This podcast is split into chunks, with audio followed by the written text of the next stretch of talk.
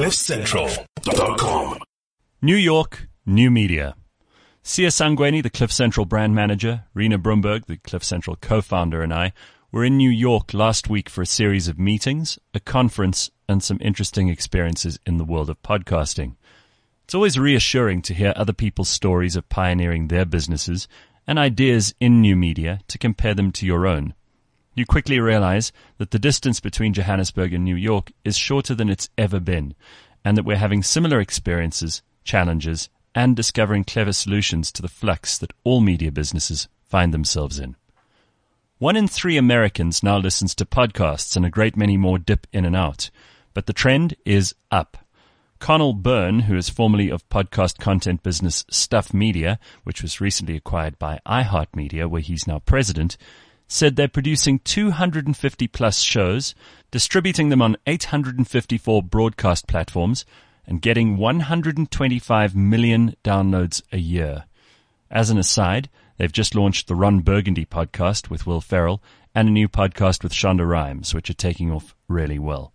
Cadence 13, a New York based podcast production business that hosts, among others, the successful Malcolm Gladwell revisionist history series, has also just been acquired by Entercom, and we met with their CEO, Spencer Brown. Not unlike CliffCentral.com, their startup stage of experimentation has taken them to a much clearer understanding of where podcasting is headed.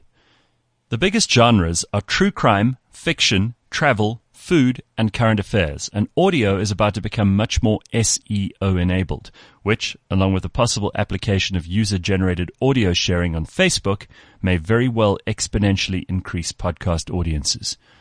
There is interesting research being conducted on the way people listen to podcasts, as opposed to the way our brains react when we listen to music, and it's completely different.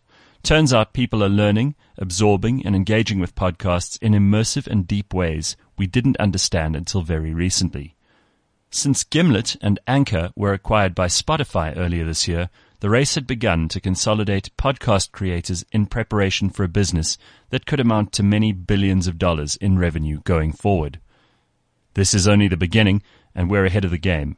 Africa represents the biggest unsaturated market of young media consumers in the world, and that puts a big target on our backs for those looking to own a share of air on this continent.